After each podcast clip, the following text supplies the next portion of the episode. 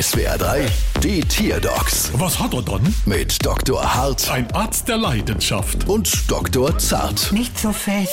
So, was haben wir dann? Es ist eine Sumpfohreule. Ah, und was hat sie dann? Sie hat einen verdrehten Kopf. Oh, das sieht ungesund aus. Damit soll das auf jeden Fall mal zum Tierarzt gehen. Sie sind doch Tierarzt? Ah, shit, ja, stimmt. Äh, dann machen wir laut. Machen wir leise.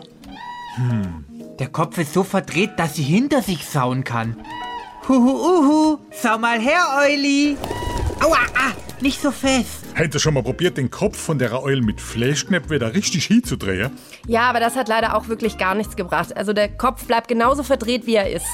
Seit wann ist denn das so? Seit wir ein Sumpfohreulenweibchen angeschafft haben, ich weiß nicht, vielleicht haben die ja gekämpft? Nein, klarer Fall. Das Sumpfohreulenweibchen hat diesem Kerlchen den Kopf verdreht. Der ist verliebt.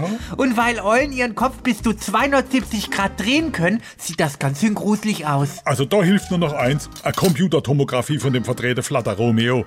Kostet aber 1800 Euro extra. Und das bringt was? Ah ja, also uns schon mal 1800 Euro. Bald wieder. Was hat er dann?